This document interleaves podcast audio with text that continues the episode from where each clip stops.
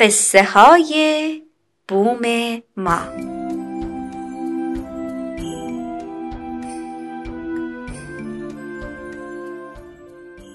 یکی هست یکی نیست.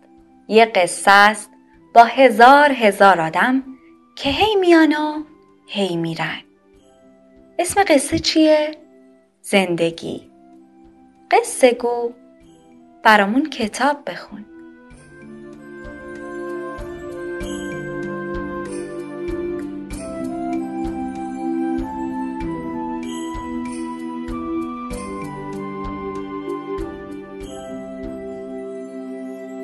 نام داستان خانوم نیبل. نویسنده جان پیلگریم. مترجم افسون. گوینده روژینا نونهال. ناشر انتشارات پدیده.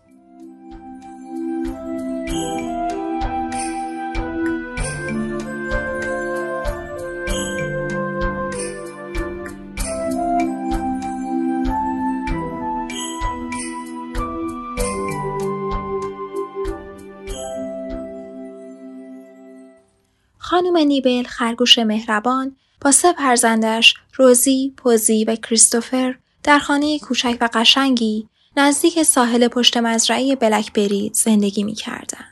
آقای نیبل هم با اونها زندگی می کرد و تمام روز را مشغول کار بود و همه او را خرگوش پرکاری می شناختند. زیرا مدت زیادی برای کندن و پیدا کردن غذا از یک طرف دهکده به طرف دیگر می رفت و شب و روز کار می کرد. خانم نیبل هم خرگوش پرکار و خانهداری بود که سه فرزندش را همیشه میشست و برای آنها لباس میدوخت و سعی می‌کرد که اونها رو تمیز نگه داره. همچنین خرید و پخت و پز غذا هم به عهده خانم نیبل بود. اما روزی، پوزی و کریستوفر هم بچه های خوبی بودند و در میان علفزارها بازی می کردند و از جلوی خانه خودشان دورتر نمی رفتند تا مادرشان دلواپس نشود و با خیال آسوده به کارهای خانه برسد. عصرها خانم نیبل هر سه بچه خودش را در درون کالسکه جا می‌داد و به سوی دهکده برای خریدن خوراکی و چیزهای دیگر و در مراجعت وقتی هوا تاریک می‌شد آنها را در رخت خوابهای خودشان میگذاشت و چون بچه ها به خواب می‌رفتند با خیال راحت به دوخت و دوز و اتو کشی مشغول می‌شد. خانم نیبل دوستان زیادی در بین خرگوش ها و سایر حیوانات داشت اما آنقدر وقت بیکاری نداشت که به دیدن دوستانش برود به این جهت پرنده سینه سرخ که نامرسان حیوانات بود اغلب به دیدن خرگوش خانوم می اومد و نامه های او را می آورد و خبرهای تازه را برای او نقل می کرد. یک روز جو پرواز کنان نزدیک خانه خانم نیبل آمد و این طرف و آن طرف به دنبال خرگوش خانوم میگشت تا او را پیدا کرد و گفت در آن سمت دهکده خرگوش های کوچولو مریض و بستری شدند و از قراری که شنیدم تمام تنشان از لکه های قرمز پوشیده شده و پشت سر هم عدسه می کند و حالشان هیچ خوب نیست.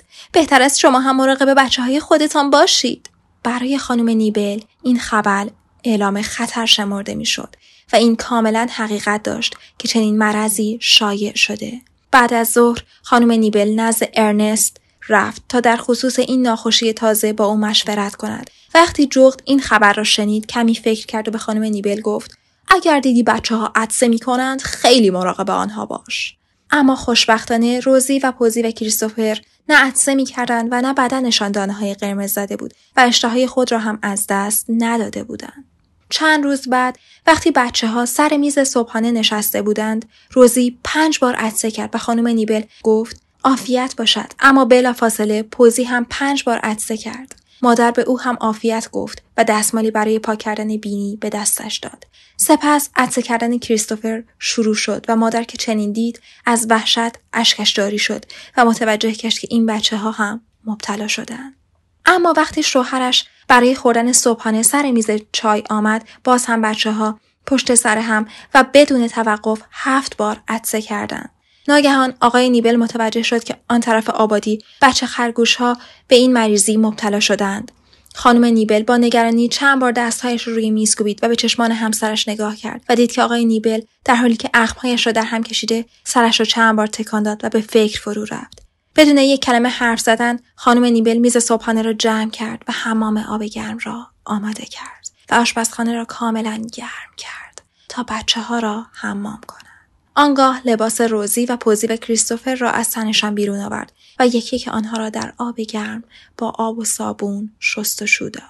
بدون شک در سرتاسر سر بدن هر سه بچه لکه های قرمز به چشم می‌خورد. به سرعت بچه ها را شست و خوش کرد و آنها را بر تخت خواب برد و رویشان را پوشاند و به هر کدام یک فنجان شیر گرم و دو دانه بیسکویت که با سبوس درست کرده بود داد و هر سه را بوسید و شب به خیر گفت و از اتاق بیرون آمد. صبح روز بعد ارنست برای عیادت بچه ها آمد و لکه های بدن آنها را معاینه کرد و درجه تب را زیر زبانشان گذاشت و نبزشان را گرفت. آنگاه به خانم نیبل گفت اقلا یک هفته باید بچه ها در رخت خواب بمانند تا این لکه ها و عدسه کردنشان برطرف شود. نوشیدنی های گرم و سوپ داغ به آنها بدهید و اتاق را گرم و تاریک نگه دارید. و من باز هم برای عیادت بچه ها خواهم آمد. خانم نیبل یک هفته تمام به دستور جغد عاقل رفتار کرد و آقای نیبل برای بچه ها اسباب بازی های تازه و قشنگ خرید و به آنها داد. امیلی بز مهربان هم هر روز مقدار شیر تازه برای بچه ها به خانم نیبل می‌داد تا هر چه زودتر حالشان خوب شود. چون شنیده بود که آنها مریض و بستری هستند. وقتی ارنست پس از یک هفته باز به عیادت بچه خرگوش ها آمد خیلی راضی به نظر می رسید و به خانم نیبل گفت به زودی بچه ها خواهند توانست از رخت خواب بلند شوند و بازی کنند و به مدرسه بیایند. آنگاه به آقای نیبل گفت شما باید قبلا بیایید و اسم بچه ها را در دفتر ثبت کنید زیرا به زودی درس شروع خواهد شد. آقای نیبل از اینکه دانست بچه ها به سنی رسیدند که باید به دبستان بروند خیلی خوشحال شد. آن شب وقتی آقای نیبل برای همسرش که کنار آتش بخاری گرم نشسته و مشغول دوخت و دوز بود از روی کتاب داستان می‌خواند خانم نیبل داشت روپوش روزی پوزی و کریستوفر را برای شروع درس و باز شدن مدرسه آماده می ساخت.